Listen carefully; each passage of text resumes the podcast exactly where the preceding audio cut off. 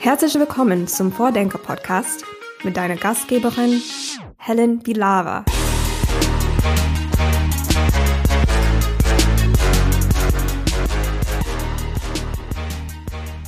Dass man für Innovation Kreativität braucht, ist ja irgendwie logisch. Aber trotzdem sind so die klassische Kreativszene und die klassische Start-up-Szene nicht immer so direkt verbunden. In Mannheim läuft das anders. Da hat die Gründungsagentur Next extra ein eigenes Team für kulturelle Innovationen. Und ich spreche heute mit Matthias Rauch, der da als Cultural Innovation Officer und Head of Cultural Innovation und Creative Economy arbeitet. Er arbeitet also an den Schnittstellen zwischen Kultur, Wirtschaft und Technologie und erklärt uns heute, wie er da versucht, Silos aufzubrechen und was Unternehmen und Kreative voneinander lernen können. Und vor allen Dingen erfahren wir auch, wie das in der Praxis funktioniert, mit sehr vielen spannenden Beispielen. Im zweiten Teil des Gesprächs schlagen wir dann so ein bisschen den Bogen zum Thema Stadtentwicklung und ähm, sprechen über das sogenannte Creative Placemaking. Also lasst euch inspirieren und viel Spaß beim Hören. Hallo Matthias Rauch, ich freue mich sehr, heute mit einem Cultural Innovation Officer zu sprechen. Der ähm, Jobtitel ist ja sehr interessant, finde ich. Ja, vielen Dank für die Einladung, freue mich sehr, dabei sein zu dürfen. Ähm, ja, Cultural Innovation Officer ähm, gibt's, glaube ich, tatsächlich meines Wissens keinen anderen in Deutschland bislang. Also haben wir heute ein echtes Unikat zu Gast. Und bevor wir äh, aufdröseln, was es genau bedeutet und was sie genau machen, ähm, haben wir hier immer so einen kleinen roten Faden zu unserem äh, letzten Podcast.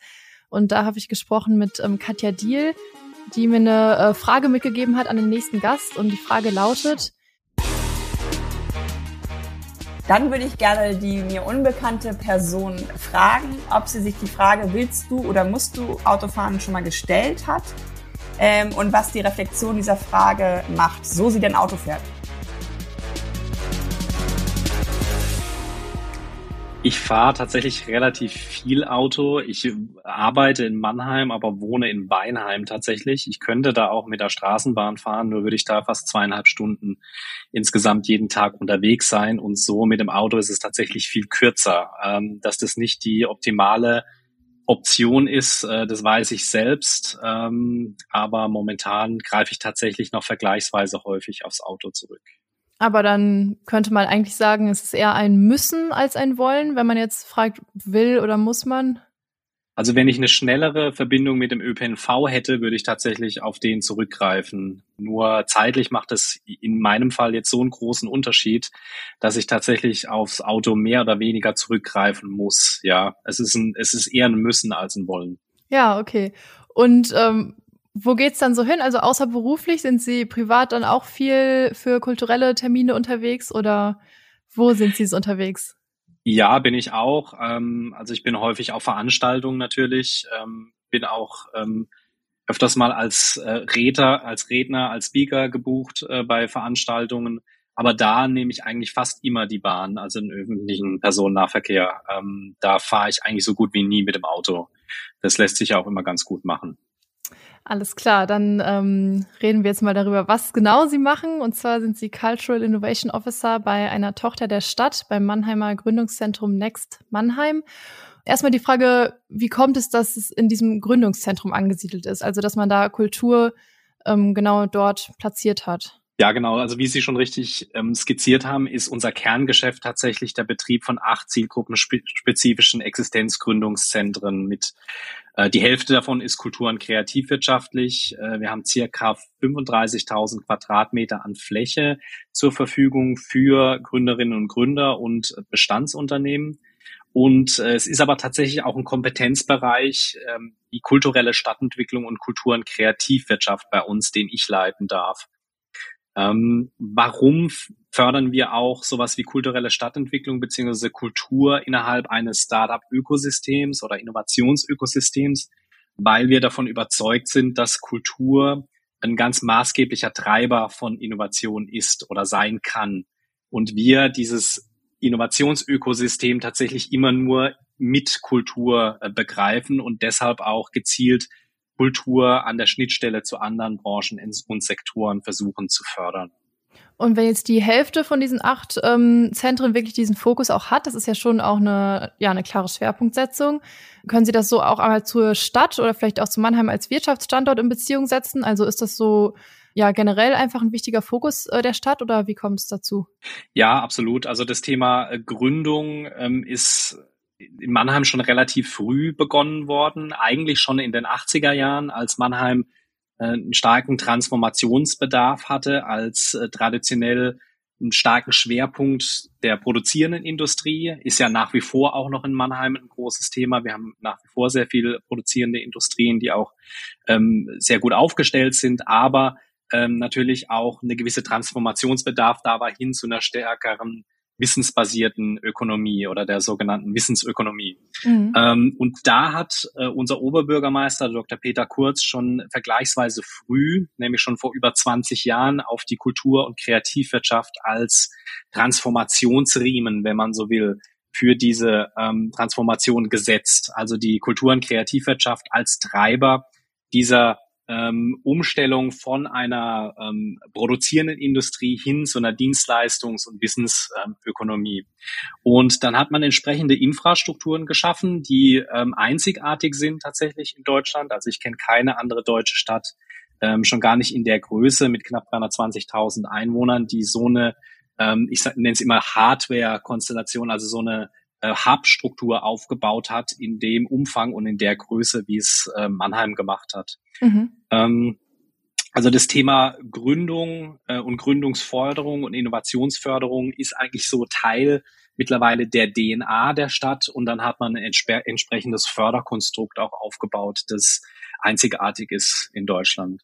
Das heißt, dieser Fokus auf Kultur und die Förderung von Gründung gingen dann Hand in Hand, oder kam das Thema Kultur dann irgendwie später dazu? Ähm, das Thema Kultur kam ein bisschen später dazu, äh, aber auch da war man sehr früh ähm, dabei. Man hat beispielsweise den ersten kommunalen Rock- und Pop-Beauftragten damals ähm, schon installiert, meines Wissens äh, war das zweitausendeins, zweitausendzwei äh, müsste das gewesen sein.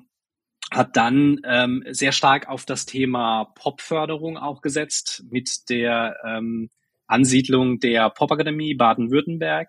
Ähm, hat man jetzt äh, nochmal eine, eine wirklich ausstrahlende Ausbildungsinstitution ähm, in der Stadt ähm, und hat sehr stark auf dieses Thema Musik und Musikwirtschaftsförderung ähm, sehr früh gesetzt, auch mhm. immer an der Schnittstelle zu Stadtentwicklungsprozessen. Man kann heute tatsächlich eigentlich alles studieren, was Musik angeht in Mannheim, von Klassik über Jazz, über die ganze Popbandbreite und auch Weltmusik ähm, ist eigentlich alles in der Ausbildung in Mannheim möglich. Das heißt, wir greifen auf einen relativ reichen Fundus an Menschen zurück, die, ähm, die musikalisch diese Stadt zum Klingen bringen. Ich sehe schon, dass äh, Mannheim offensichtlich ein Händchen für so interessante Jobbezeichnungen hat, also Rock- und Pop-Beauftragter. Oder äh, Sie hatten ja auch, glaube ich, auch den ersten äh, Nachtbürgermeister Deutschlands, da können wir auch später nochmal drüber sprechen. Und Sie jetzt als Cultural Innovation Officer. Was genau ist ähm, Ihre, ja, ich sag mal, Jobbeschreibung oder Arbeitsalltag? Wir haben vier Hauptaufgabengebiete beim Bereich kulturelle Stadtentwicklung und Kultur- und Kreativwirtschaft. Zum einen sind es sogenannte Cross-Innovation-Projekte an der Schnittstelle Kunst, Kultur, Wirtschaft, Technologie und Wissenschaft, wo wir versuchen, Kultur sich auf Augenhöhe mit anderen Branchen und Sektoren äh, begegnen zu lassen und Kultur tatsächlich als Innovationstreiber auch für andere Branchen und Sektoren gezielt einzusetzen. Das ist ein sehr moderationsintensiver Prozess, aber der sehr spannend ist, weil wir immer wieder feststellen, dass Innovation insbesondere an Schnittstellen stattfindet, wenn man unterschiedlichste Menschen aus unterschiedlichen Perspektiven zusammenbringt. Mhm. Der zweite Hauptaufgabengebiet sind sogenannte, äh, wieder ein Anglizismus, äh, Creative Placemaking-Projekte, wo wir über temporäre Interventionen meistens in den öffentlichen Raum gehen, auch wieder mit Kunst, Kultur, Kreativität und versuchen, Potenziale von Räumen aufzuzeigen. Also welche Nutzungsmöglichkeiten bestehen in dem Raum noch? Wie könnte der Raum auch erfahren werden? Wie könnte dieser Ort bespielt werden, kuratiert werden? Es ist immer ein partizipativer Prozess mit ganz vielen unterschiedlichen Stakeholdern und Beteiligten, die wir in den Prozess ähm, mit inkludieren. Und wir so ähm, eine partizipative Weiterentwicklung von von Räumen und Orten ähm, versuchen zu bewerkstelligen. Das dritte Hauptaufgabengebiet haben Sie implizit auch schon angesprochen mit der Einführung des ersten deutschen Nachtbürgermeisters. zweitausendachtzehn ist das ganze Thema Night Governance oder die Unterstützung der Nachtkultur und der äh, Nachtökonomie mit einem Fokus auf Bar- und Clubbetreibende, aber auch alle anderen Stakeholder, die äh, im Teil der, der Nacht sind, der urbanen Nacht, also ähm, Gäste, Anwohnende, ähm, der öffentliche Personennahverkehr, auch die Stadtverwaltung wieder, ähm, sind hier Teil dieses Ökosystems, das wir versuchen ganzheitlich zu unterstützen und weiterzuentwickeln. Und zu guter Letzt ähm, der Bereich Kultur- und Kreativwirtschaft, ähm, den wir ganzheitlich fördern, mit einem Fokus jedoch auf die Musikwirtschaft, die Designwirtschaft und die Filmwirtschaft. Das sind die drei Teilmärkte, die wir strategisch fokussieren in Mannheim, aber natürlich wird auch ein Architekt oder ein bildender Künstler von uns beraten, wenn er zu uns kommt ähm, oder Raum sucht oder ähm, ihm man anderweitig weiterhelfen kann. Das wären ganz kurz umrissen die vier Hauptaufgabenschwerpunkte im Bereich kulturelle Stadtentwicklung und Kultur- und Kreativwirtschaft. Jetzt haben Sie eben gesagt, dass das moderationsintensiv ist. Können Sie das noch ein bisschen ausführen? Also wie moderiert man ja diese Schnittstellen und warum ja, ist das so moderationsintensiv? Ja, wenn man Menschen aus ganz unterschiedlichen Richtungen, Denkweisen, Perspektiven zusammenbringt, sprechen die nicht erst auf den, auf den ersten ähm, Ansatz die gleiche Sprache. Mhm. Also man muss dann erstmal versuchen, eine gemeinsame Sprache zu entwickeln, ähm, eine gemeinsame Perspektive auch zu entwickeln. Wo gibt es sinnvolle Schnittstellen? Wo kann man möglicherweise zusammenarbeiten? Auch die Arbeitskulturen und die Kommunikation ist teilweise sehr unterschiedlich, wenn man sich die unterschiedlichen Branchen anschaut. Und das ist erstmal natürlich für die Beteiligten ein Stück weit verunsichernd, weil sie sich in einen Prozess begeben, den sie vielleicht nicht gewöhnt sind. Sie sich auch mit Menschen auseinandersetzen müssen, die aus einer ganz anderen Ecke kommen, die auch ganz andere Ideen haben, vielleicht auch ganz andere Ansichten. Ähm, aber das hat unheimlich viel Potenzial für Innovationen, für neue ähm, Entwicklungen und die versuchen wir immer ganz gezielt herbeizuführen. Aber man muss natürlich äh, immer wieder, ich nenne es immer ganz gern übersetzen, mhm. weil es sehr viel mit Übersetzen tatsächlich zu tun hat zwischen diesen unterschiedlichen Disziplinen. Ähm, das versuchen wir ähm, immer wieder herzustellen und diese Brücke zu schlagen und diesen ähm, ja Grenzgang zwischen den Disziplinen so, so einfach und so produktiv wie möglich zu gestalten. Und wie genau machen Sie das, dieses Übersetzen? Also können Sie uns ein paar Best Practices ähm, verraten? Ja, wir haben beispielsweise ein schönes ähm, Projekt an der Schnittstelle ähm, Medizintechnologie und Musik slash Musikwirtschaft äh, in der Vergangenheit ähm, mit unterstützen können oder initiieren können. Ähm, da haben sich zwei Projektstränge rauskristallisiert. Äh, zum einen in der onkologischen Ambulanz am Uniklinikum in Mannheim, Ähm, wo wir uns überlegt haben, wie können wir die Aufenthaltsqualität für die Patienten erhöhen, die da teilweise ja sechs, sieben, acht, neun Stunden verbringen ähm, für Chemotherapien oder andere Therapien, die ambulant durchgeführt werden. Jetzt gibt es ähm, medizinische Studien, die belegen, dass wenn man es schafft, diese Erfahrung, die fast ausschließlich negativ konnotiert ist, ein Stück weit ins Positive zu drehen, ähm, also nicht nur im Sinn, mir mir fallen die Haare aus, mir wird schlecht, ähm, ich bin todkrank, alle um mich rum sind todkrank, sondern man versucht auch positive Erinnerungen oder, oder Assoziationen mit dieser Erfahrung zu verbinden.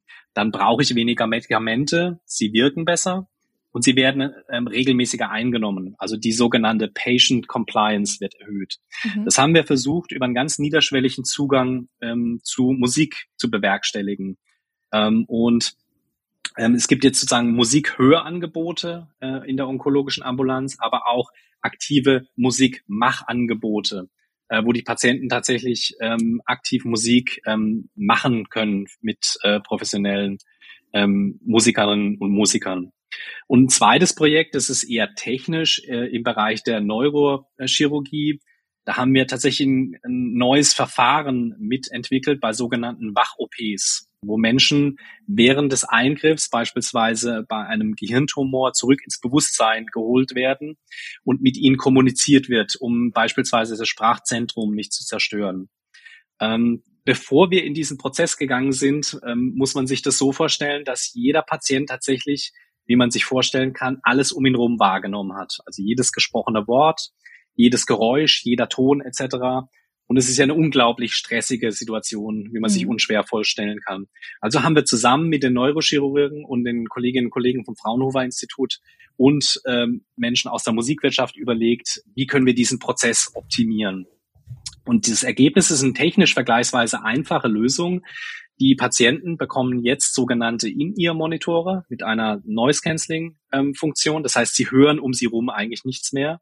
Wir haben zwei Kanäle eingerichtet, nämlich einmal zwischen dem Patienten und der Logopädin oder dem Logopäden, der mit dem Patient während des Eingriffs spricht und auf sehr ähm, geringe Abweichungen linguistischer Art achtet, ähm, um sozusagen diese Lokalisierung ähm, des Sprachzentrums zu gewährleisten. Und einen zweiten Kanal zwischen der Logopädin und den Chirurgen. Und so konnten wir nachweislich das Stressniveau für die Patienten deutlich absenken, als auch die Arbeitsbedingungen für die Menschen im O P deutlich verbessern. Das ist ein Beispiel, ganz konkretes Beispiel für ein sogenanntes Cross-Innovation-Projekt an der Schnittstelle Medizintechnologie und Musik oder Musikwirtschaft. Sie haben jetzt gesagt, wir haben das ähm, gemacht und dann äh, Fraunhofer angesprochen oder die Mediziner und Musik ähm, produzieren und ich weiß gar nicht mehr. Also wer genau ähm, war dann daran beteiligt und von wem ähm, kam dann auch die Idee oder die Initiative? Also kam das dann von Ihnen, ich sag mal, als Gründungsagentur oder aus der Kreativwirtschaft oder aus dem Krankenhaus oder ja, wo, wie ist es entstanden? Die, die ursprüngliche Initiative kam tatsächlich von uns. Ich bin mit der Idee schon eine Weile schwanger gegangen und bin dann auf meine Kollegin Katharina Klotzbach, die damals das Cubex einundvierzig unter unser Medizintechnologiezentrum geleitet hat, zugegangen und gesagt, Katharina, wollen wir nicht versuchen, diese beiden bestehenden Cluster, nämlich die Medizintechnologie und die Kultur- und Kreativwirtschaft beziehungsweise die Musikwirtschaft versuchen enger zu verzahnen beziehungsweise mal einen Dialog zwischen diesen beiden herzustellen und zu schauen, wie können wir da zu einem Austausch kommen, weil wir festgestellt haben, dass die meisten Akteurinnen und Akteure eigentlich überhaupt keine Kenntnis voneinander hatten mhm. ähm, und da unheimlich viel Potenzial einfach brach lag und es mir einfach an Anlagen war, mal zu schauen, ob man da nicht einen, einen Austausch hinkriegt.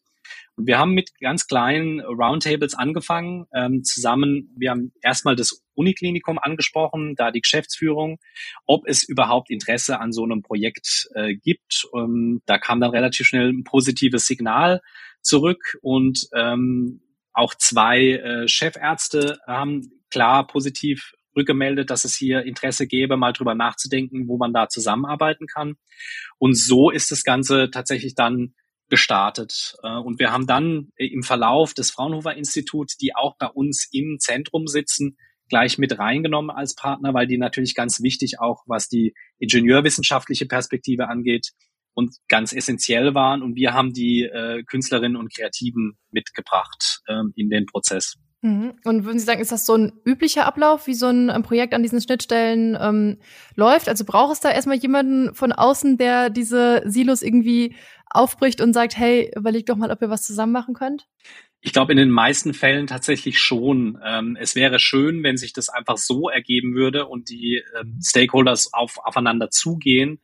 Aber erfahrungsgemäß ist es tatsächlich eher selten der Fall. Also es braucht tatsächlich diese Silo-Durchbrecher oder Silo-Überbrücker. Ähm, Charles Landry nennt es ja auch Connectors, finde ich einen ganz guten Begriff. Also der unterschiedliche Bereiche miteinander verbindet ähm, und versucht hier einen Dialog herzustellen, einen Austausch herzustellen. Ähm, und das sind immer wieder wir an den unterschiedlichsten Schnittstellen, die versuchen, ähm, Menschen mit ganz unterschiedlichen Kenntnissen, Erfahrungen und Wissensschätzen in den Austausch zu bringen. Ja, ich glaube, gerade in der Kulturszene kann man sich das gut vorstellen. Das ist ja häufig wirklich so eine so eine kleine Bubble, die äh, von der man vielleicht sonst nicht so viel mitbekommt, wenn man nicht selber ja Teil der Bubble ist, ne? Ja, ich glaube gar nicht, ob ich weiß gar nicht, ob Kultur eine stärkere Bubble ist als äh, was anderes. Ich glaube, da ist jeder immer in den Eigenlogiken stark ähm, gefangen. Das ist auch ganz natürlich so. Mhm. Also man hat ja immer, wenn man in einem Feld aktiv ist, gewisse blinde Flecken. Ähm, das geht einem Kreativen genauso wie einem Ingenieur oder einem, eine, einem Kaufmann et cetera. Also da sehe ich eigentlich sozusagen keine keine Unterschiede per se. Ähm, aber die immer wieder aufzudecken, zu schauen, okay, wo habe ich tatsächlich blinde Flecken? Warum habe ich die? Ähm, wie, ist, wie kann ich die produktiv auflösen? Wie kann ich ähm, neue Perspektiven entwickeln?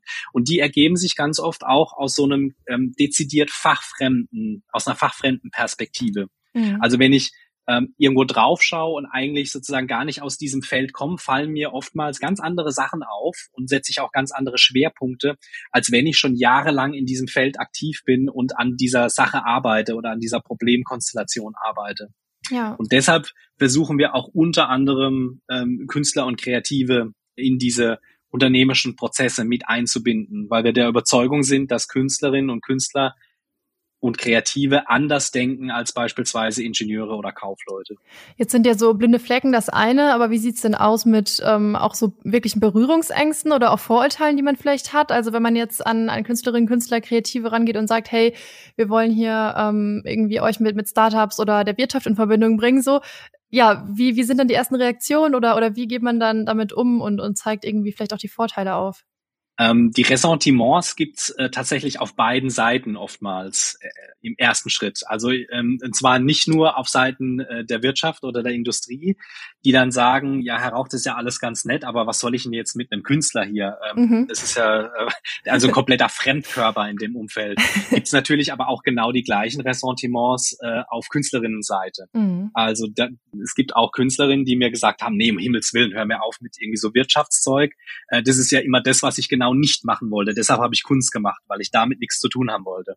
Ähm, die gibt's. Ähm, es gibt aber auch natürlich die gegenteiligen ähm, Beispiele. Äh, also Kreative oder Künstler, die sehr offen sind, in andere Bereiche reinzuschauen, zu sehen, okay, ich, ich würde gern diese Welten verstehen. Ähm, wie denken da die Menschen? Wie arbeiten die? Was kann ich da vielleicht auch für meine eigene Arbeit mitnehmen? Und im besten Fall ist es natürlich immer eine Win-Win-Situation für beide. Wir versuchen das immer so stark ähm, dahingehend zu entwickeln, dass äh, nicht nur das Unternehmen was davon hat, sondern im besten Fall natürlich auch der Kreative oder die Künstlerin. Mhm. Ähm, und ähm, ich glaube, d- das kann auch gelingen. Das zeigen auch Beispiele, dass das durchaus gelingen kann. Das Einzige, was es braucht, ist aber eine grundlegende Offenheit, sich in dieses Experiment und in diesen offenen Prozess zu geben, wo ich nicht genau sagen kann, wo ich am Ende dabei rauskomme. Das ist ja bei Innovationsprozessen letztlich immer so. Ähm, ohne diese Offenheit und ohne, ohne dieses prinzipielle Ja, wir versuchen das jetzt mal auf Augenhöhe, ähm, dann funktioniert es nicht. Aber wenn das gegeben ist, und das ist mit eigentlich auch fast das Einzige, was gegeben sein muss aus meiner Sicht, ähm, kann man da ganz tolle Ergebnisse zeitigen. Und was für Formate funktionieren da? Also so die üblichen ähm, äh, Hackathons, Startup School, Pitch Night und so weiter. Äh, ja, vermutlich muss man sich da auch neue Formate ausdenken oder wie gehen Sie da vor? Wir haben tatsächlich jetzt schon in mehreren Runden diese Integration von Künstlerinnen und Kreativen bei unserem Acceleratorenprogramm ähm, ausprobiert. Und das funktioniert äh, sehr gut. Also wo Künstler und Kreative Startups beraten über einen Zeitraum von fünf Wochen. Das funktioniert hervorragend und das werden wir auch zukünftig so weiterführen. Aber wir haben auch oder sind dabei, muss man sagen, ein Format zu entwickeln, das ein bisschen längerfristiger angelegt ist, wo wir tatsächlich eine Künstlerin oder einen Kreativen über beispielsweise drei Monate in einen Prozess, in einem Unternehmen versuchen zu integrieren. Und da diese, diese Mehrwerte zu generieren, ist auch wieder ist moderationsintensiv. Ähm, aber das ist ein Format, was wir jetzt mit dem ersten Piloten schon mal ausprobiert haben, was auch sehr gut ähm, funktioniert hat und was wir jetzt versuchen würden, ähm, mit anderen Unternehmen auch in größeren Stil nochmal äh, anzugehen und umzusetzen. Also auch da vielleicht ist eine andere Form von künstlerischer Residenz, wenn Sie so wollen. Ähm, mhm. Nur, dass der Künstler nicht ausschließlich an seiner oder ihrer Kunst arbeitet, sondern sich auch direkt mit seinem dezidiert fachfremden Wissen in unternehmerische Prozesse mit einklingt, um eben diese blinden Flecken aufzuzeigen und neue Perspektiven zu eröffnen. Und äh, welche Rolle spielen dabei diese acht ähm, Hubs, die Sie eben angesprochen haben, die jeweils ähm, Orte mit einem spezifischen ähm, ja, ähm, Schwerpunkt sind? Ähm, das ist sozusagen unsere erstmal unsere Infrastruktur, also unser Raumangebot ähm, an die ganzen Akteurinnen und Akteure im Mannheimer Ökosystem. Und natürlich haben wir dann auch direkten Zugriff auf die jeweiligen Communities. Ähm, dadurch, dass die Existenzgründungszentren zielgruppenspezifisch sind, also wir zwei Medizintechnologiezentren haben, ein Technologiezentrum, aber auch Kultur- und kreativwirtschaftliche Zentren, kann man immer wieder versuchen, diese Communities auch in den Dialog zu bringen. Ähm, und wir haben den Vorteil, dass wir vergleichsweise direkt dann Zugriff auf diese Netzwerke und diese ähm, Communities haben für solche Cross-Innovation-Projekte, ähm, wo wir versuchen, diesen diesen Austausch zu bewerkstelligen. Okay, es klingt jetzt noch ein bisschen abstrakt für mich. Also Zugriff auf die Communities ähm, haben, also wie, wie genau, ähm, was, was machen die dort? Äh, wie wie ähm, finden die diesen Ort oder gehen sie auf die zu? Ähm, ja, wie kommen die Menschen in diesen ähm, in diesen Zentren zusammen? Also wir haben in jedem Zentrum ein sogenanntes Community Management, der sich um das, um die Netzwerke im Zentrum ähm, selbst kümmert. Die Kolleginnen und Kollegen ähm, machen ganz unterschiedliche Angebote. Das ist von ähm, ganz einfachen äh, Netzwerkangeboten, äh, von einem ähm, Afterwork äh, Grillen, Barbecue bis zu Wissenstransferformaten, Vorträgen, Impulsen, Workshops, Seminare, Konferenzen. Ähm, wo wir versuchen, die jeweiligen Communities zu stärken. Ähm, und dann bringen wir die, versuchen wir die auch äh, punktuell immer wieder in den Austausch zwischeneinander zu bringen. Was gar nicht übrigens so einfach ist. Und auch da ist wieder die Moderation ganz essentiell, mhm. ähm, weil nicht notwendigerweise ein Ingenieur jetzt mit einem Gestalter sprechen kann und ge- nicht notwendigerweise gemeinsame Themen hat. Äh, wenn man es aber ein bisschen moderiert angeht, st- stellt sich oft heraus, dass da ganz spannende Themen sich rauskristallisieren und man oftmals mehr gemeinsam hat, als man das ursprünglich vielleicht angenommen hat. Ja, ich habe mich jetzt eben gefragt, ob das denn, also wo dann der Vorteil ist, dass die einzelnen Zentren jeweils einen äh, Themenschwerpunkt haben, wenn eigentlich das Ziel ist, die verschiedenen Themen zusammenzubringen? Ähm, das ist ein bisschen aus der Historie äh, gewachsen und hat auch förderrechtliche Gründe tatsächlich, ähm, weil mhm. alle, fast alle unsere Zentren sind mit Mitteln der E U Ähm, gebaut worden und des Landes und äh, der der Stadt Mannheim. Ähm, von daher ist da so eine gewisse Eigenlogik inhärent. Aber Sie haben völlig recht. Ähm, letztlich wäre wahrscheinlich der nächste Schritt zu sagen, wir heben diese Zielgruppenspezifität einfach auf und äh, versuchen eine Gemeinschaft oder ein Hub ähm, nochmal zu installieren, der sich ganz dezidiert eben nicht an unterschiedlichen Silos oder äh, Zielgruppen aufhängt, sondern ganz bewusst diesen Austausch versucht herzustellen. Vielleicht kann ich auch ganz kurz noch auf ein Projekt eingehen, was jetzt perspektivisch genau das versucht. Das ist die Mannheimer Multihalle, mhm. wo wir letztlich, das ist eine Halle, die im Anno fünfundsiebzig im Rahmen der Buga gebaut wurde vom Pritzker-Preisträger Frei Otto und dem Mannheimer Architekten Carlfried Mutschler, wo jetzt eine bauliche Sanierung gerade stattfindet und wir aber auch ein neues Nutzungskonzept für diese Halle entwickelt haben in einem partizipativen Prozess. Und wir diese Halle gern sozusagen als wirklich transdisziplinärer Ort äh, für die, über das Nachdenken der Zukunft der Stadt ähm, weiterentwickeln wollen. Und wenn Sie so wollen, ist genau diese, dieser Brückenschlag, dieses interdisziplinäre in dem Nutzungskonzept und der, der zukünftigen Identität der Multihalle angelegt. Und vielleicht könnte die Multihalle genau diese Funktion in der Zukunft übernehmen. Mhm. Jetzt hatten wir schon einen kleinen Ausblick, äh, wie es weitergeht. Ähm, aber nehmen Sie uns vielleicht auch gerne noch mal kurz mit in diese ähm, Historie, also wie diese acht Zentren gewachsen sind. Das fand ich auch noch ganz interessant, weil es ja schon was Besonderes ist. Das ist einfach so eine große Fläche ähm, für eine Stadt wie Mannheim, acht solcher Zentren zu haben. Ähm, ja, seit wann gibt es die und wie sind die entstanden? Das erst, also es ist, äh, es ist alles äh, so ein bisschen peu à peu mhm. entstanden. Ähm, es gab jetzt nicht schon vor zwanzig, fünfundzwanzig Jahren den großen Masterplan, wir wollen mal äh, acht Existenzgründungszentren in Mannheim haben. Ähm, angefangen hat das Ganze äh, mit dem Mafinex, äh, auf dem Mafinex Gründerverbund, äh, das ist damals noch ein E V, ähm, und dem Mafinex Technologiezentrum. Und dann äh, zweitausendvier äh, wurde der Musikpark als erstes und einziges Existenzgründungszentrum der Musikwirtschaft in Deutschland ähm, gegründet, ähm, zusammen mit der Popakademie. Und äh, dann hat sich das so Stück für Stück entwickelt. Ähm, dann hat man weitere Zentren äh, dazu entwickelt, ähm, beispielsweise das alte Volksbad in der Neckarstadt, auch ein Kreativwirtschaftszentrum, äh, was früher ein ehemaliges ähm, Hygienebar tatsächlich war, wo auch noch denkmalgeschützte Wannen im, im Keller zu finden sind und wir da manchmal auch Veranstaltungen machen, sehr interessanter Ort. Oder zweitausendfünfzehn dann das C-Hub, ein Neubau tatsächlich im Mannheimer Jungbusch.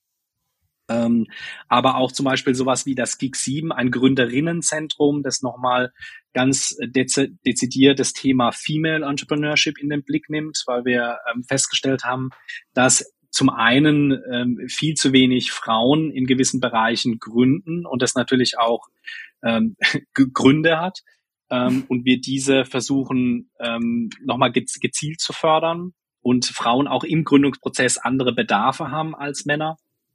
Da kümmert sich meine Kollegin Lena Rübelmann äh, drum. Und äh, so ist es über die letzten mehr oder weniger zwanzig Jahre ähm, gewachsen, ähm, diese diese Struktur, die jetzt in Mannheim da ist. Mhm. Dann lassen Sie uns vielleicht mal den Bogen so zur ja, ganzen Stadt schlagen. Also vielleicht auch erst nochmal ja, ganz im Lokalen gesehen, wie wirken sich diese acht Zentren jeweils auf deren Umgebung aus, also so auf das Stadtviertel? Gibt es da irgendwie einen Bezug zur, ähm, ja, zur Nachbarschaft, zur lokalen Stadtgesellschaft?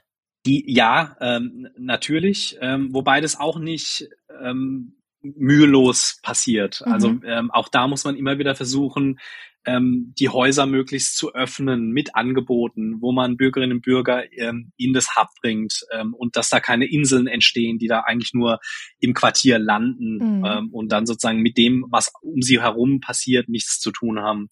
Aber ein schönes Beispiel, glaube ich, ist tatsächlich der Jungbusch, ähm, ein ehemaliges Hafenviertel, ähm, sehr strukturschwach gewesen, als ich neunundneunzig in die Stadt kam, ähm, der sich jetzt zu dem Kreativitäts- und äh, Nachtkulturquartier entwickelt hat über die letzten zwanzig Jahre. Und das wurde, glaube ich, schon mit befähigt über die Ansiedlung von ähm, diesen Hubs, also der Musikpark und der C-Hub sind im Jungbusch, als auch die, die schon angesprochene Popakademie sind im Jungbusch. Und da hat sich in den letzten zehn, fünfzehn Jahren ähm, eine sehr starke Durchmischung, eine Diversifizierung äh, im Jungbusch äh, eingestellt. Also dass wir jetzt ein Quartier haben, das äh, deutlich durchmischter ist, als es noch ähm, vor zwanzig Jahren der Fall war. Und damit auch notwendigerweise resilienter und widerständiger ist, als es äh, vorher war. Mhm. Nichtsdestotrotz ähm, ist der Jungbusch immer noch ähm, Arrival City f- für ganz viele Menschen, insbesondere aus Osteuropa. Ähm, und wir haben hier ein Vielfaltsquartier im wahrsten Sinne ähm, des Wortes, ähm, mit dem Unterschied, dass wir jetzt äh, sehr viel mehr Künstler und Kreative im Viertel haben, und das Viertel auch jetzt deutlich besser aufgestellt ist, als es noch vor zwanzig oder fünfundzwanzig Jahren der Fall war. Also würden Sie da nicht so das Risiko der Gentrifizierung sehen, dass halt die die ursprüngliche Gesellschaft oder auch auch die Kreativszene dann eher verdrängt wird? Ähm, wir haben es, glaube ich, im klassischen Sinne nicht mit einer Gentrifizierung im Jungbusch zu tun. Mhm. Natürlich haben wir eine Anhebung ähm, des Mietspiegels und des Mietniveaus, haben wir aber auch in ganz Mannheim. Ähm, Aber ähm, wir sind oder wir haben auch ein, ein aktives Interesse daran, diese Ausgewogenheit, diese Mischung, diese Vielfalt im Quartier zu erhalten. So haben wir beispielsweise ähm, vor einigen Jahren eine sogenannte Jungbusch-Vereinbarung, äh, auch über einen sehr langen partizipativen Prozess, der fast ein Jahr lang ging, auf den Weg gebracht, wo wir uns darauf verständigt haben, mit den unterschiedlichsten Stakeholdergruppen des Quartiers zusammen, wie wir im ähm, Quartier zusammenleben und zusammenarbeiten wollen.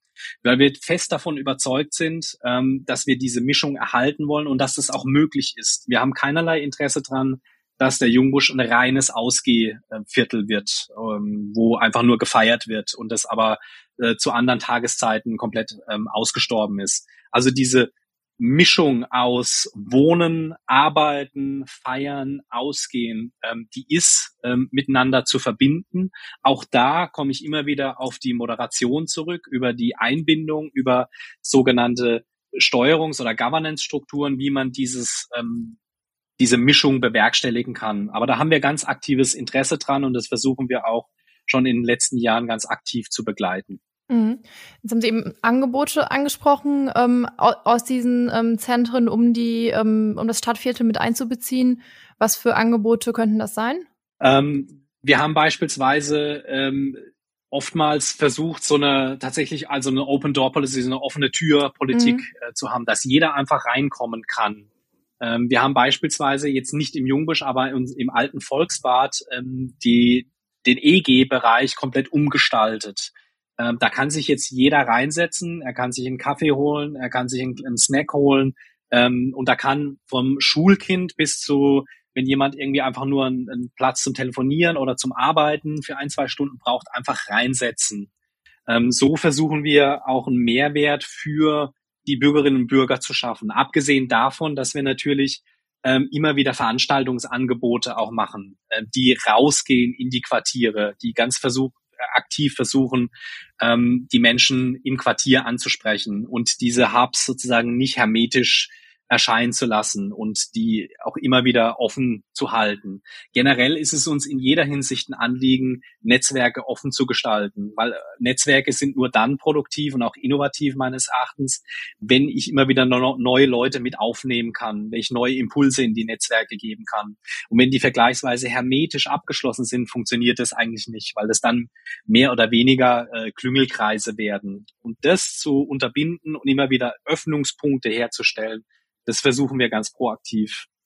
Dann haben wir schon schon fast alle Akteure zusammen, Stadtgesellschaft, Wissenschaft, Wirtschaft, ähm, Kreative. Wie sieht es denn aus mit der Stadt selbst oder vielleicht auch der Verwaltung? Also wie ähm, ist, ist die involviert? Also da wir eine hundertprozentige Tochter der Stadt Mannheim sind, natürlich ganz direkt. Unser Aufsichtsratsvorsitzender ist der ähm, Oberbürgermeister Doktor Kurz.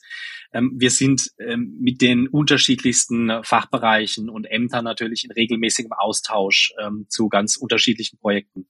Ob das ein Kulturamt ist oder eine Wirtschaftsförderung oder eine Stadtplanung oder mit einer weiteren Tochter der Projektentwicklungsgesellschaft et cetera. Da sind wir in beständigem Austausch. Das ist unser unser Daily Business. Mhm. Und von daher ist Die, die Schnittstelle zur Stadt eigentlich eine sehr, sehr äh, direkte und, und ähm, offensichtliche. Ja, dann lassen wir uns gerne nochmal über dieses Thema Creative Placemaking sprechen, weil das ja dann auch ja, eine direkte Verbindung zum Thema Stadtentwicklung ist. Ähm, können Sie uns das auch mal an einem Beispiel ähm, beschreiben? Wie sieht Creative Placemaking aus? Ähm, ja, da haben wir beispielsweise ein Projekt mit unterstützt, das äh, sich Haltestelle Fortschritt nannte. Ähm, die, die erste Ausgabe hat an einem ja, Angst oder Unort, könnte man vielleicht sagen, stattgefunden, ähm, wo wir fast ausschließlich negative Konnotationen mit dem Ort hatten. Äh, wir hatten Gewaltverbrechen da und die die Trinker haben den Ort häufig genutzt. Ähm, er ist nachts eher schlecht beleuchtet. Ähm, da kreuzen sich mehrere Hochstraßen. Ähm, er hat aber auch definitiv Qualitäten wie ähm, Grünanlagen oder ein Sportplatz, der integriert ist, die aber nicht hinreichend genutzt werden. Und äh, Was wir da jetzt gemacht haben, ist, wir sind über eine temporäre Intervention da rein an diesen Ort, haben mit einer temporären Architektur aus Holz gebaut und haben diesen Ort ähm, bespielt mit Musik, mit Literatur, mit Film. Wir haben eine eintägige Konferenz äh, zum Thema Stadtentwicklung gemacht. Ähm, alles kostenfrei. Jeder konnte sich ähm, jederzeit dazugesellen. Es gab zu essen, es gab zu trinken. Ähm, und wir haben versucht aufzuzeigen, wie dieser Raum auch sein könnte. Ich kriege jetzt dann oft die Frage gestellt, wie sieht denn der Raum jetzt aus? Der sieht leider jetzt ähm, fast genauso aus wie zuvor. Mhm. Allerdings hat ähm, diese, diese Placemaking-Aktion dazu geführt, dass wir jetzt einen Fonds zur Verfügung gestellt bekommen haben mit einem mittleren ähm, fünfstelligen Betrag für die Unterstützung von zivilgesellschaftlichen Projekten, was letztlich genau das ist, was wir erreichen wollen. Also dass Bürgerinnen und Bürger jetzt ähm, eigene Ideen entwickeln, äh, an welchen Orten sie im Quartier aktiv werden wollen, äh, wie sie da neue Nutzungen initiieren wollen. Und das können wir jetzt sowohl ähm, monetär in gewissem Umfang als auch mit einer Prozessbegleitung unterstützen. Ähm, und da wird auch, was das Thema Nachhaltigkeit von solchen temporären ähm, Interventionen angeht, ein, ein Schuh draus, ähm, dass jetzt damit, glaube ich, schon eine, eine stärkere Nachhaltigkeit gewährleistet ist für solche Creative Placemaking-Projekte. Also im Prinzip eine ja kreative Intervention im öffentlichen Raum, vor allen Dingen mit dem Ziel, einfach Aufmerksamkeit zu erregen oder vielleicht ja Ideen anzustupsen? Genau, also Ideen zu generieren, ähm, aufmerksam darauf zu machen, welche Qualitäten dieser Raum oder dieser Ort vielleicht schon hat, aber die noch nicht wahrgenommen werden? Wie kann man die stärker ins Bewusstsein bringen? Ähm, wie kann man auch unterschiedlichste Stakeholdergruppen aktivieren für diesen Prozess? Also es geht ja nicht darum, dass wir ähm, in einen in, in einen Raum gehen und dann sagen, jetzt machen wir da mal dies und das, sondern wir versuchen das immer partizipativ natürlich mit den Bewohnerinnen und Bewohnern zu entwickeln. Also was wollen die Menschen an diesem Ort? Was können sie sich vorstellen? Wie können wir sie im Prozess unterstützen? Ähm, und ich glaube, dann entwickelt sich auch bei den Menschen so eine Art äh, Ownership, ähm, also dass sie Verantwortung für den Ort, für den Raum übernehmen und diesen dann auch pflegen und sozusagen sich auch kollektiv darum sorgen, ähm, dass dieser Ort ein guter Ort bleibt oder wird. Ähm, und das schafft man, glaube ich, nur, wenn man die Menschen ähm, aktiviert, indem man sie ähm, auch direkt ko-kreativ im Prozess mit einbindet. Also nicht nur bei der Ideengenerierung, sondern im besten Fall dann auch bei der Umsetzung, die Menschen direkt beteiligt sind. Und dann vielleicht nochmal die Frage, wie, wie kommt es jetzt, dass dann diese Rolle oder diese ja, Aktion ähm, von, einer, von einer Gründungsagentur kommt? Also wo, wo ist da die Beziehung und ähm, ja, wieso ähm, kam das aus dieser Ecke? Die kulturelle Stadtentwicklung kam zwanzig siebzehn als neuer, in Anführungsstrichen, Geschäftsbereich zu Next Mannheim. Mhm. Ähm, und äh, das Konzept äh, habe ich damals tatsächlich geschrieben für diesen neuen Bereich. Und mir war es einfach ein Anliegen, beziehungsweise ich wollte eine, eine gewisse Leerstelle füllen. Ähm, und da war dieses Creative Placemaking ähm, ein Aspekt davon, weil es noch vergleichsweise wenig stattfand in Mannheim. Und ich das Gefühl hatte, hier eine sinnvolle Schnittstelle wieder bilden zu können zwischen Kulturschaffenden und Kreativen und auch Stadtentwicklern. Mhm. Und ähm, wir sind ja auch in anderen Projekten im engen Austausch, beispielsweise mit der Stadtplanung und der Stadtentwicklung, ähm, wo wir uns auch immer dafür einsetzen, dass Kulturräume und Kulturschaffende auch bei Planungsprozessen möglichst von Anbeginn an mit ähm, eingesetzt werden oder mit eingeplant werden. Weil wir die Erfahrung machen, wenn das nicht passiert, kommen dann oftmals die Kollegen zu uns ähm, und hätten dann gerne eine gewisse Dynamisierung oder Aktivierung von Räumen und Orten über Kreative. Das kann man sicherlich im Nachhinein machen, machen wir auch häufig, aber es ist deutlich sinnvoller, effektiver äh, und auch nachhaltiger, wenn man das in den Planungsprozess mit, mit einbindet. Und ich glaube, Stadtentwicklung, nachhaltige Stadtentwicklung und gute Stadtentwicklung ist immer interdisziplinäre Stadtentwicklung. Das heißt, ich muss Menschen aus unterschiedlichen Disziplinen in diesen Prozess mit integrieren und mit einbinden. Und ähm, das strukturell immer wieder versuchen zu sichern und auch die Kollegen vielleicht an der einen oder anderen Stelle zu nerven und sagen, habt ihr an die Kultur gedacht? Habt ihr an äh, Kreative gedacht? Habt ihr die mit integriert? Das sehe ich mit als unsere Aufgabe. Auch hier wieder als Connectors, als Silo-Durchbrecher ähm, oder Silo-Überbrücker. Also ist im Prinzip egal, wer oder welche welche Institution sowas macht. Und man braucht einfach nur irgendjemanden, ja, der diese Silos aufbricht und der, der für diese Vernetzung sorgt? Richtig, also das könnte auch an anderer Stelle sitzen letztlich. Ähm, wir haben in der GmbH-Struktur den Vorteil, dass wir ein Stück weit vielleicht flexibler und agiler agieren können, als die Kolleginnen und Kollegen in der Verwaltung. Ähm, das ist überhaupt keine Kritik oder ein Vorwurf an die Kollegen in der Verwaltung. Das hat einfach organisationsstrukturelle Gründe. Ähm, und ähm, ich glaube, für für solche ja, Connector-Tätigkeiten ist es äh, gar nicht verkehrt, dass man das in der städtischen Tochter verankert. Und die Aufgabe versuchen wir an den unterschiedlichsten Schnittstellen auszufüllen. Mhm. Äh, ich hätte noch eine Frage zum Thema internationale Vernetzung, weil ich gesehen habe, dass äh, Mannheim ja auch ähm, Mitglied ist in dem UNESCO-Programm Creative Cities als äh, Stadt der Musik. Ähm, was würden Sie sagen, zieht Mannheim als Stadt aus so einem internationalen Netzwerk an kreativen Städten? Also vorweggeschickt ähm, muss ich sagen, dass Mannheim ähm, für die Größe weit überdurchschnittlich international aktiv ist. Was auch wieder sehr viel mit unserem Oberbürgermeister Doktor Peter Kurz zu tun hat, der aktuell äh, im Vorstand von dem Global Parliament of Mayors auch ist, also einer Initiative, die versucht, ähm, die Position von Städten in nationalen und supranationalen ähm, Institutionen zu stärken, ähm, weil äh, wir überzeugt sind, dass für die Lösung der globalen Probleme auch, also wenn man an Nachhaltigkeit denkt beispielsweise, die Städte eine ganz, ganz essentielle Rolle spielen. Ähm, sowohl als Erprobungsfeld, als Innovationsfeld, als auch, ähm, wenn es darum geht, konkrete Lösungen zu erarbeiten. Und deshalb ist der Austausch zwischen Städten, glaube ich, ganz, ganz essentiell. Und das versuchen wir im Bereich der Kultur und der Kultur- und Kreativwirtschaft auch innerhalb des Creative Cities Netzwerk der UNESCO zu bewerkstelligen, wo wir erstmal von Kolleginnen und Kollegen natürlich lernen möchten, ähm, wie gehen die das an in ihren Städten? Ähm, welche Lösungen wurden da erarbeitet? Kann das auch für Mannheim ähm, Sinn machen, solche Lösungen umzusetzen? Ähm, als auch natürlich ein Stück weit unsere Erfahrungen in diese Netzwerke zu geben. Und nicht zuletzt versuchen wir natürlich immer auch, äh, den Mannheimer Musikschaffenden Zugang zu diesen internationalen Netzwerken zu gewährleisten und diese, sie dabei zu unterstützen bei Internationalisierungsprojekten oder Internationalisierungsprozessen, wo wir äh, ganz gezielt dann auch die ins Netzwerk mit reingeben. Und wie sieht das dann aus? Lassen sich denn solche ja Projekte, die ja auch sehr auf die lokale Kreativszene vielleicht zugeschnitten sind, überhaupt übertragen auf andere Städte? Oder oder muss da eigentlich ja jeder jeder bei sich selbst schauen, wie sieht meine Szene aus und wie, wie kann ich da ansetzen? Also es gibt selten so ein Passepartout oder so eine so eine Folie, die man drüberlegen kann. Das wäre ja dann sonst vergleichsweise einfach. Aber Städte haben, wie Martina Löw ja schon vor Jahren äh, und deutlich gemacht habt, Eigenlogiken. Und die gilt es immer auch zu berücksichtigen und mitzudenken.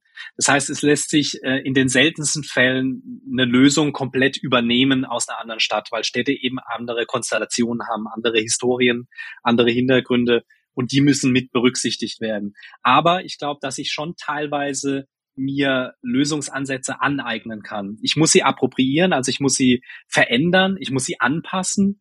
Ähm, aber ich glaube, das ist schon sehr Produktives, was jetzt auch beispielsweise ähm, während der Corona-Pandemie sich herausgestellt hat, dass dieser internationale Stadtaustausch unheimlich wichtig ist ähm, und auch sein wird. Ähm, und wir sehr viel davon profitiert haben, in bestehenden Netzwerken schon aktiv zu sein und wir ähm, direkt Lösungsansätze für uns ähm, übernehmen konnten und die anpassen konnten für unsere Kontexte. Also das war sehr hilfreich, auch in der Vergangenheit. Dann vielleicht nochmal zum Abschluss die Frage, was würden Sie jetzt ja einerseits PlanerInnen in anderen Städten, aber auch Unternehmen oder eben auch Menschen aus der Kreativwirtschaft äh, raten? Ähm, ja, wie, wie können Sie, was können Sie daraus lernen? Wie können Sie aufeinander zugehen? Was wäre so der erste Schritt, um, um da die Netzwerke herzustellen? Ich glaube, es braucht ähm, erstmal sichtbare und klare Ansprechpartner ähm, für unterschiedliche Themen. Die müssen klar benannt sein, die müssen bekannt sein. Ähm, und dann ist es uns immer ein Anliegen, ähm, diese Zugangsbarrieren so niedrigschwellig wie möglich zu gestalten. Also bei uns kann man beispielsweise ähm, jederzeit auch ins Büro kommen. Wenn wir keinen Termin haben, wird sich einem direkt angenommen. Ähm, oder wir sind, wir behandeln auch mehr oder weniger jeden Kommunikationskanal als gleichwertig. Also ob mich jemand auf einem Social-Media-Kanal kontaktiert oder per Telefon oder per E-Mail, ist erstmal völlig egal. Ähm, das, glaube ich, diese Niederschwelligkeit und diese Ansprechbarkeit ist, glaube ich, ganz wichtig. Ein weiterer Aspekt, der, glaube ich, produktiv ist, ist die Tatsache, dass wir nicht im Rathaus sitzen. Wir stellen auch immer wieder fest, dass beispielsweise für Kreatives eine vergleichsweise große Hürde ist, ins Rathaus zu gehen. Ähm, wir sind meistens über die Zentrenstrukturen da, wo die Kreativen eh schon arbeiten. Das heißt, die Wege sind kürzer und auch die auch nur symbolischen Hürden sind vielleicht ein Stück weit geringer ähm, bei uns. Und dann, ähm, wenn man dieses Vertrauensverhältnis mit den Akteurinnen und Akteuren aufgebaut hat, ähm, lassen sich auch immer wieder diese Brückenschläge zu anderen Branchen und Sektoren herstellen, die aber immer im Kern schon bestehende Beziehungen und ich komme auch immer wieder auf dieses, auf diesen Punkt zurück, Vertrauen ähm, als ganz zentralen Punkt haben. Weil wenn ich mich in einen offenen und damit unsicheren Prozess begebe, brauche ich ein gewisses Vertrauen darin, ähm, dass das zumindest sinnvoll ist, was wir hier machen, ähm, dass es auch einen Mehrwert bringt für die Beteiligten. Ähm, und dass jeder was auch für sich mitnimmt äh, aus dem Prozess. Und ich glaube, ähm, diese Angst oder diese Skepsis oder diese Bedenken lassen sich vor allem über ähm, funktionierendes Vertrauen über entsprechende Ansprechpartnerinnen und Ansprechpartner herstellen. Alles klar, danke schon mal für diesen Appell. Äh, und dann dürfen Sie noch eine Frage selber stellen, die ich dann mitnehme in den nächsten Podcast und meinem nächsten Gast stelle. Ähm, meine Frage wäre, glaube ich, tatsächlich in Bezug auf einen Prozess, der aktuell läuft, nämlich die Transformation der Innenstadt. Und ich würde von dem nächsten Gast gern wissen, wie er oder sie sich die ähm, Innenstadt der Zukunft vorstellt und vielleicht sogar nochmal ganz spezifisch gefragt, welche Rolle Kultur und Kultur- und Kreativwirtschaft in der Innenstadt der Zukunft spielen sollte. Okay, vielen Dank dafür und äh, danke für all die Ideen und Beispiele, die Sie uns heute mitgegeben haben. Ähm, danke an alle, die zugehört haben, und falls ihr zufällig aus Bielefeld kommt und jetzt sagt, ach, so ein Netzwerk brauchen wir doch auch, ich möchte auch gerne mit anderen Leuten mich verbinden und netzwerken, dann meldet euch auch gerne bei der Open Innovation City. Wir sind auch AnsprechpartnerInnen für genau solche Ideen und Wünsche. Ja, vielen Dank auch von meiner Seite, hat mir sehr viel Spaß gemacht.